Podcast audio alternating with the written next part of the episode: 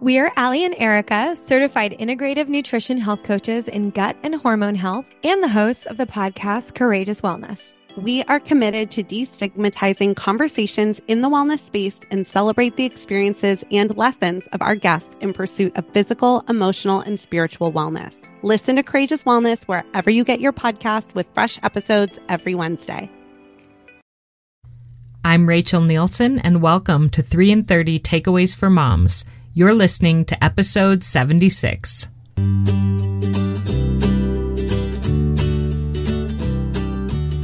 Welcome to 3 and 30, a podcast for moms who want to create more meaning in motherhood. Each 30 minute episode will feature three doable takeaways for you to try at home with your family this week. I'm your host, Rachel Nielsen. Thank you so much for being here. April marks the half birthday of 3 and 30, so I wanted to kick off the month with a special episode featuring you, the mothers of this community. You may remember back in October for the first birthday of the podcast when I asked all of you to think of your own three takeaways about motherhood or anything that's important to you and share those with me and with others in your life who matter to you. And that was such an inspiring month for me. I got to see your Instagram posts with your takeaways, read your emails, and listen to your voicemails of your own, what we called My 3 and 30. And back in October, I compiled a bunch of your voicemails to air as a birthday episode, but there were too many to fit into one 30 minute episode. So it was always my plan to use the rest of those voicemails as a half birthday episode. And that's what you're going to hear today. I'm super excited. You'll hear from 12 mothers who have incredibly varied life experiences and wisdom to share. I do want to tell you up front that one of the women talks about teaching your children about their bodies and intimate relationships, which is an incredibly important topic but I've gotten feedback from listeners that you want a heads up at the beginning of the episode if we're going to be talking about things like that so that you can pop on headphones instead of listening over the speakers in your home. so there's fair warning, and I'm sorry for those of you who've had a shock when I haven't done that in the past. As always, we do keep things incredibly appropriate and family friendly always on this podcast, but I did want to tell you that in advance. To begin and end this episode, you will be hearing from two women who are especially important to me. At the beginning of the episode, you'll hear from Jill, who's a dear friend of mine, a loving mother and a grandma, and she is an incredibly talented quilter. She recently opened an online shop that sells the most gorgeous modern baby quilts you've ever seen. And she is the title sponsor for my upcoming Declutter Your Motherhood workshop in Utah. So every attendee of that workshop is going to be receiving one of her amazingly beautiful quilted makeup bags that I'm going to fill with goodies from other amazing companies and sponsors.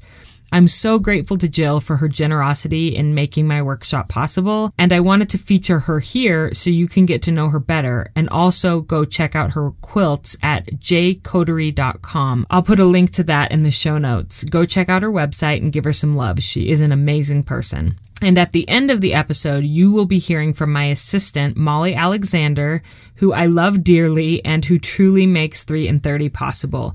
She is the communications manager for the podcast and she handles so many of the behind the scenes details of the show. If you ever email me, there's a good chance you'll be hearing back from Molly. So I wanted you to have a chance to get to know her better and hear her three takeaways. She really is at the heart and soul of the work we do at 3 and 30, and I'm so blessed to work with her. So Jill will be at the beginning, Molly will be at the end, and in between, there are 10 women with their three takeaways that are listeners of this podcast just like you. And to each and every one of you, I want to say thank you for being part of this community, for listening every week, for sharing the episodes with your friends and family, for helping the podcast to grow. And most of all, thank you for the incredible work you do in your own homes each day. I want you to be thinking of your own three takeaways that you could share with the people in your circle of influence as you listen to this episode, because you do have them. You are a remarkable mother with wisdom to share. Thank you for making 3 and 30 possible, and it's an honor to feature a few of you on the podcast today. Happy half birthday 3 and 30. It's been a great 18 months and many more to come. So here's my dear friend Jill to get us started with her three takeaways. Hi, I'm Jill, owner of J Coterie Quilting. I'm from a small mountain town close to Sun Valley, Idaho. I'm married to a real life Idaho potato farmer, and we have four adult children. Did I mention that I'm a GAM? I have three beautiful grandbabies. Gam Gam is what my oldest granddaughter calls me. At first, it felt so weird to call myself Grandma, but somehow Gam Gam, it just fits. I was able to launch my business last February on my 51st birthday. Is that what you're supposed to do when you're 50? Heck yes, it is. I have always loved creating, and when I discovered quilting, it became a real passion. I quilt because I love the way quilts make other people feel. It's my way of expressing the joy I feel when I'm creating and the love I feel when I can pass it on to someone else. Now, I'd like to share my three takeaways of motherhood. First, it's never too late to start something new, even if it scares you to death. As you can see, this new venture of mine scares me every day, but it's the good kind of scary. And second, Cut yourself some slack. You're probably not giving yourself enough credit. I always worried that I was messing up my kids, and I probably was. But you know what? They're turned out and they are great humans. So I say to you, you're probably doing better than you think you are. And third, when I trusted my kids at the stove, and trust is kind of a big word, I taught each one of them to scramble an egg. That way, if I just couldn't face another meal prep or if they didn't like what I cooked, they could scramble an egg and feel accomplished all at the same time. Now, I don't claim to have it all figured out, but like I said before, you are doing better than you think you are. So thank you, Rachel, for this opportunity here at 3 and 30. Motherhood is so important, and I think what you are doing is amazing. Hi, my name is Ashley, and I am currently living in Utah. I have four kids. Recently, I started an Instagram page called Joyful Homes. This was not because I was a shining example of how to run a joyful home. It was because it was something I was striving for. Over a year ago, I had made a decision to stop running a preschool out of my home. I had done this for years with my kids alongside of me. It was the perfect mom job, I thought. After making this decision, I was in a major funk. It was hard to get out of and I was unsure of how to do the mom thing full time. So that's how my Instagram page became what it is. A way for me to focus on what I needed to do to create the type of home I wanted my kids to remember and grow up in. As I've reflected on the things that I've learned the past year, I first have learned that circumstances are just that, circumstances. Not negative or positive. It's what I make them. Ironically, for me, life seemed almost easier having a part-time job. I am learning to find the joy in my new circumstances. The second takeaway that I have was since adjusting, I have learned to savor the simple moments. Reading stories with my kids, chatting during car rides, and the occasional spinning parties and airplane rides in the family room. The third takeaway, most important and still a work in progress, to-do lists will always be there, and my work as a mother and homemaker is never ending. I'm the type of person that likes to find the finish line and sprint towards it as fast as I can, but I don't think motherhood works that way, and I'm learning that that's okay. I am grateful for this year of being able to learn alongside with many of the other listeners, and I'm so grateful for Rachel and her podcast. So happy birthday, 3 and 30, and I hope to grow old with you and listen and learn for a few more years. My name is Emily Schofield. I live in Kingsville, Texas with my husband Landon, my five-year-old daughter, and my seven-month-old son. I am a mom first and a registered nurse second.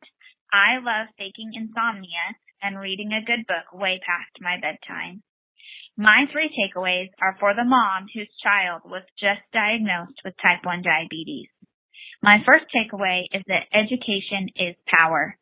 Ask questions, do research, attend classes, and find comfort in knowledge. My favorite book when my daughter was first diagnosed was Kids First, Diabetes Second by Leighann Calentine. Learn the difference between type 1 diabetes and type 2 diabetes, and don't be afraid to lead with love and educate those around your child. My second takeaway is that the number on the glucometer or the Dexcom is just a tool. When our little girl was first diagnosed, I took her number so personally. A high number had to be a direct reflection on my failure at being able to manage her diabetes. I have come to learn and read her meter as just a fact. Read the number, intervene if needed, and then move on. Sometimes you know why her numbers are off, and sometimes I never will, and that is okay. My third takeaway is to raise awareness. It took three weeks to figure out what was wrong with my little one. When it's so easy to test for diabetes, it should never take that long. It helps me to spread and raise awareness in my family and my community because I never want anyone to have to go through what we did with a misdiagnosis. Those are my three takeaways for the mom whose child was just diagnosed with type 1 diabetes. Hey Rachel, congratulations on your year birthday. I've got three takeaways for service. And sometimes as you feel the whisperings of how you can lighten another's load and create a smile, sometimes it's difficult to translate that intention into action. So these three takeaways help you to serve your family and others. The first takeaway is to take note. So when you hear of a need or when you feel a stirring in your heart, write that down. It can be in your calendar, on your phone, a reminder, an alarm that pops up. So put it for a time when you know you'll have a second to address that service. You can have a notebook. I keep one at church. Also, when you are reading the scriptures somewhere where you meditate or pray, that's a great place mm-hmm. to put the notebook down because that's when I feel a lot of inspiration on who I can serve in my family or else in my community or write a sticky note and stick it somewhere you can stick it and look at it when you have a second to address the service. And the second takeaway is to simplify. So if it's something easy like a text, we'll send that right away because if you don't send that right away when you're feeling it, you're going to second guess yourself. You're going to be thinking this is a silly thing maybe to send or embarrassed or just send it because if it comes from a place of love, it's not silly and it'll be appreciated. Another way to simplify is to keep treats on hand. So if you're making cookies, you can freeze an extra few for another time when you'll need those to give to someone to brighten their day. These little things like little bags of granola and a note. Keep it simple with dinners. So if you're making dinner, make a little extra for a family or you can make a little serving for an elderly or a single person. Another thing with simplifying when you have a dinner to make someone I like to make something that can be baked or heated up by the person later on in the day so it's ready and hot out of their oven whenever they would like it. But that way I am making it in the morning when I am not dealing with the after school rush. And then I can also deliver it in the morning. And that is really great to simplify that. Another way to simplify is to stock up on notes. So you'll have them whenever you need to write a note and stock up on little some things like I like to stock up on bath bombs or the little cans of those, I think they're called Pirouline cookies. Um, you can grab little cans in the dollar store. Just little things to brighten the day and stock up on aluminum pans, all sizes for whenever you need to give a little extra meal or serving to someone and stock up on cellophane baggies to stuff the treats in and they look pretty. And then takeaway three is to include your family. It makes it a lot easier to serve. Sometimes we have the little treat or the dinner ready to go, but a matter of getting it to the person is a little time consuming. We don't know when we can do it. So employ your family. Um, kids love to jump on their bikes and take treats and drop them off. There are a lot of empty nesters and, and elderly people who love visits from children and our children have built relationships with these lovely people who've invited them into their homes and I'm really giving them time and attention. So it's a win-win on both sides. And stock up your car on whatever you've got that day so that you can drop it off while you're on your way to ballet or soccer or whatever. Just to include it as a part of what you're doing in the day helps with getting that service to where it needs to go and the family members can jump out of the car and run and drop it off or however it needs to be. Say hello. So I hope those little three takeaways are helpful in turning our service intentions into action. Thanks again, Rachel. Hi, my name is Erin Thompson, and I live in Farmington, Utah with my husband and our four children, ages 10, 7, 4, and 1. I've taught piano lessons for nine years and have three takeaways of how to make music lessons magical for your kids. They all start with A. The first takeaway is align with your family goals. What is your big picture for these lessons? For me, that big picture consists of teaching my kids a lifelong hobby, developing frustration tolerance, using their skills in personal worship and church service, and developing a love of the arts. So take a step back and make sure the lessons are achieving what you want them to, or at least are headed down that path. Ask for your child's input. Consider the teacher's personality, the teacher's expectations, the type of music they are playing, your child's interests, and everyone's energy. Music lessons are definitely not one size fits all, but once you know they are aligned with your family goals, it will be easier to remain dedicated. The second takeaway is all by themselves. I always tell my students that my job is to work myself out of a job. I don't want them to need me. When they ask a question about where a note is or what a rhythm sounds like, I give them the opportunity to answer their own question. Instead of trying to put them on the spot, we talk about what they do know and how they can figure out the answer. Spend lots of energy practicing note names and note values. Two apps that I love are Note Rush and Flash Note Derby. The third takeaway is abracadabra. It's a practice. Teach them how to practice successfully. Consistency is key. Even five minutes every day is much more effective than a few long practice sessions. Break down the child's assignments into doable, bite sized tasks even one or two measures, one hand by itself. This will truly create magical results much faster than slogging through an entire song over and over. We live in a highly stimulating digital world. Practicing a musical instrument is basically the opposite of screen time. The stationary white piece of paper with foreign symbols and words takes energy and effort to decode delayed gratification isn't quite as enticing as a dopamine hit. Considering this, of course, it will feel challenging for our kids to practice the piano. But remembering this has brought me a lot more compassion, understanding, and encouragement for them to do it anyway, even when it feels hard. Good luck, mamas. We're all in this together. Hi, this is Christy Kerr. I live in East Valley, Arizona, and I have four children ranging from ages 5 to 13. I love the idea of talking to our kids about sex, and my three takeaways are how to encourage us to feel comfortable and confident talking to our children about the most important relationship they're going to have someday. The first takeaway that I have is one, use the proper names. So much easier to talk about sex if we already have the proper names in place.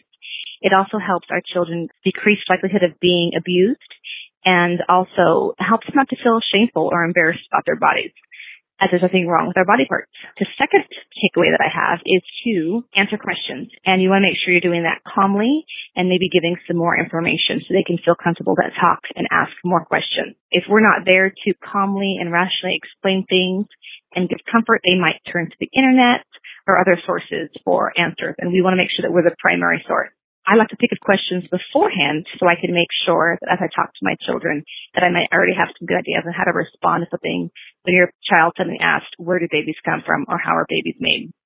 My third takeaway is to keep on talking. Um, conversations start when they're young about bodies and after we have the sex talk, we can continue having conversations with our children. One question I frequently ask my older son, who's 13, is, you know, when was the last time you saw pornography? Or have you been exposed to it?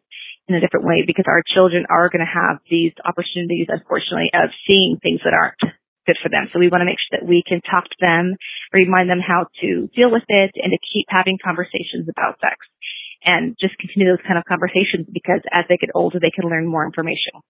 I'm so thankful that I have been open and honest with my children. Um, we've had two sex talks so far and they both have gone wonderfully. And I'm so thankful that they feel comfortable talking to me. And now um, the oldest is getting a little bit in the uncomfortable stage, which is kind of fun too. Thanks so much. Hi, Rachel. Here are my three takeaways for your podcast birthday celebration. My name is Alicia Foster. I live in Mona, Utah. I have three little kids, uh, ages four, five, and six that are all adopted. And I just, I really love listening to your podcast. So I want to just thank you for your time and your effort and your insight. You just have a really amazing way with words and I appreciate you. Okay, so here are my three takeaways. First is in regards to adoption. I know because I've been there how frustrating and how heartbreaking it can be to be waiting for a long time to get a call from, from an adoption agency or to hear what's going to happen with a little kid that you're hopeful for. But I am a firm believer that little children have a way of finding where they belong. I have no doubt in my mind that my children were meant to be in my home and with my family. Even though through all the doubt and struggle, I believe that God is guiding and orchestrating the placement of these children through adoption. I fully believe that they truly, truly find where, where they belong and where they need to be.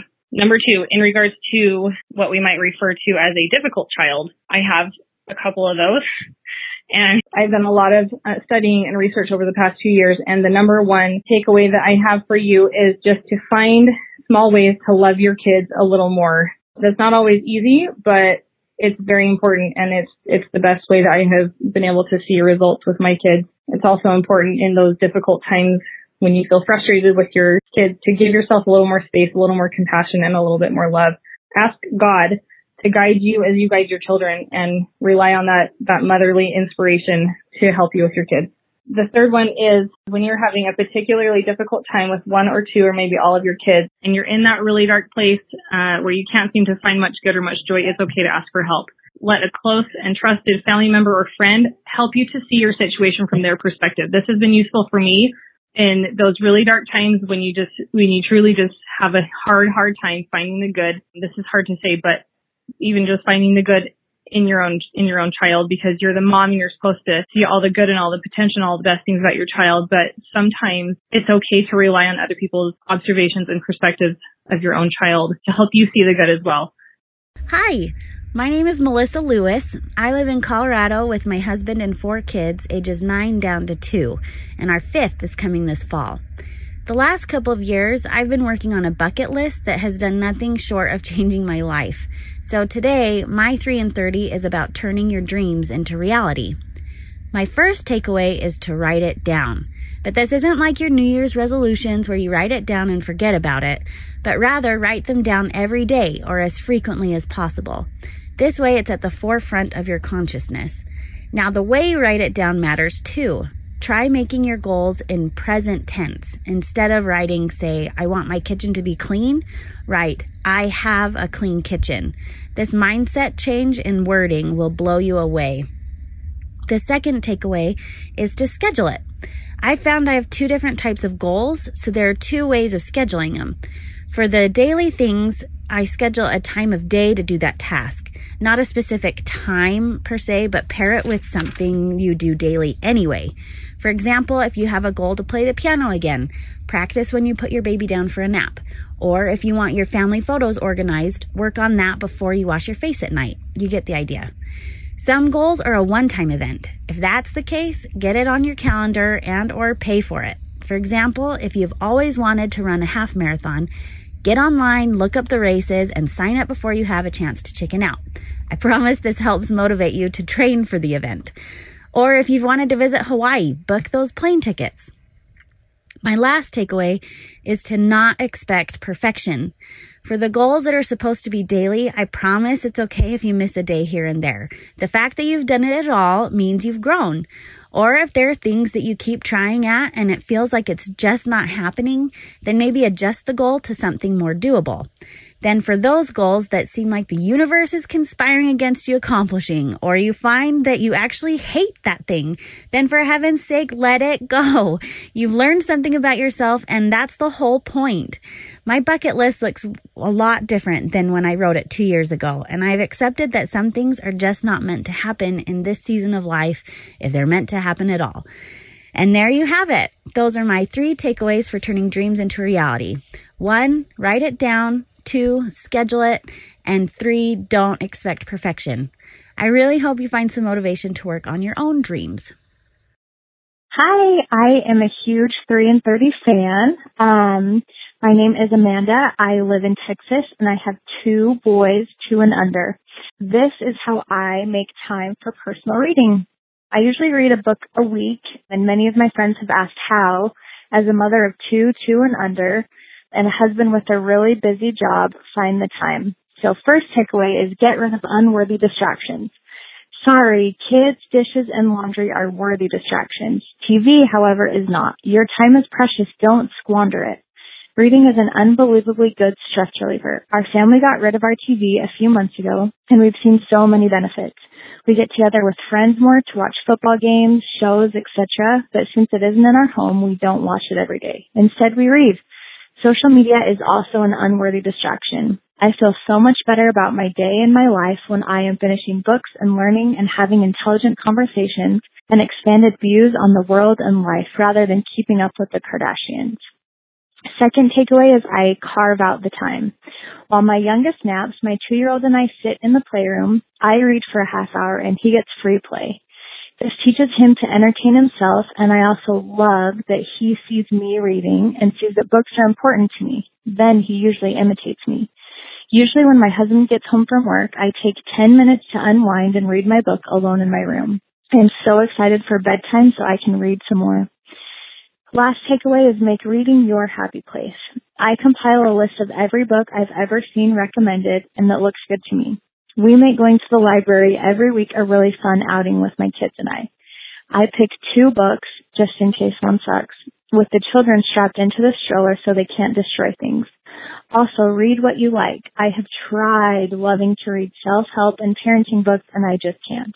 Novels, historical fiction, mystery, and juvenile fantasy really get me out of my head and my crazy life and absorb me into the book. I can't think of a better stress reliever besides maybe listening to 3 and 30. Reading has changed my life. Thanks so much, Rachel. You're the best. Hi, Rachel. My name is Jerica. I am the mother of two little girls, Julia and Jenna. They're three and one. And about a year and a half ago, I decided to stop dieting altogether and embrace intuitive eating. And part of that meant learning to love my body. My curvy, chubby, plus size, whatever word you want to use, my body, the way it is right now. And so my takeaways are three ways to start loving your body, especially if society says you shouldn't. Takeaway number one, examine your media. If every social media feed and every magazine you read is full of diet this and skinny that, you're inevitably going to start internalizing the message of this unattainable perfection. But it's not desirable. And even those girls have doubts and self-confidence issues. So if we can remove ourselves from those negative voices, that's a great step towards loving ourselves. Takeaway number two, start with a step towards neutral. Instead of expecting to fall madly in love with your body right away, start by making simple neutral statements like, my legs are strong, my stomach is soft, I have stretch marks. Eventually, those things will be easy to say and you'll be able to speak more positively. And takeaway number three is to engage in joyful movement. I discovered this term while reading the intuitive eating book, but it essentially means that movement and exercise should be a source of joy and it should be a privilege rather than punishing our bodies for what we eat. If we start to celebrate them and use them, it can really change our mindsets and we can begin to see them in a whole new light. It takes some real reflect- reflection and the result can look different for everyone. But these things, these three takeaways have really helped me to start to love my body. And while I don't love it every single day, I certainly don't hate it anymore. And it's not something that I really think about or obsess about which I think is kind of the goal. So thanks, Rachel. Bye. This is Jessica and I live in Rexburg, Idaho. I have five kids, ages four to 16. Anyway, my three and 30 tips are how to get a jump start on your day. Number one, get up before your kids. Depending on the phase of motherhood, sometimes it's 15 minutes, sometimes an hour, but those few minutes are precious and give you time to move on to number two and three. Number two is get dressed. After you get up, get dressed head to toe. Some like to work out in the morning, so my wardrobe consists of workout clothes. But if you don't exercise, get out of your pajamas and get clothes on. Being dressed helps us to be out the door in a flash if we need to be. And number three is get one thing done off your to-do list. I listened to a speech given by Admiral William H. McRaven, and he said, if you want to change the world, start by making your bed. It's not the fact that the bed's made, it's that you started your day accomplishing one thing, taking one thing off your list. And if you have time, there's an opportunity to do more than one, but start with one and you have gotten a jump start on your day before the house starts to move and the kids are awake. Thank you. My name is Molly Alexander. I'm currently living in Idaho with my husband Jeff and three children, and I'm the communications manager for 3 and 30. So if you email in, you'll often be hearing from me. I absolutely love being behind the scenes at 3 and 30. I'm honored to be part of it, to hear your stories and connect with you. So a little backstory for my 3 and 30. The smartphone era has pretty much shot my attention span add having babies and then actually raising babies to that mix, and there's a lot working against me for getting things done that make me happy, like reading, journaling, or embroidery. Here are three things I've learned. I call it accomplish things anyway. I think it's probably actually a forgotten line in Mother Teresa's poem anyway.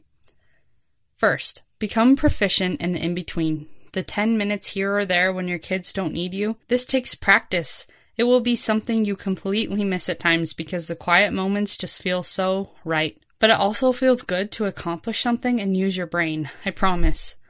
Second, be okay with progress in tiny increments.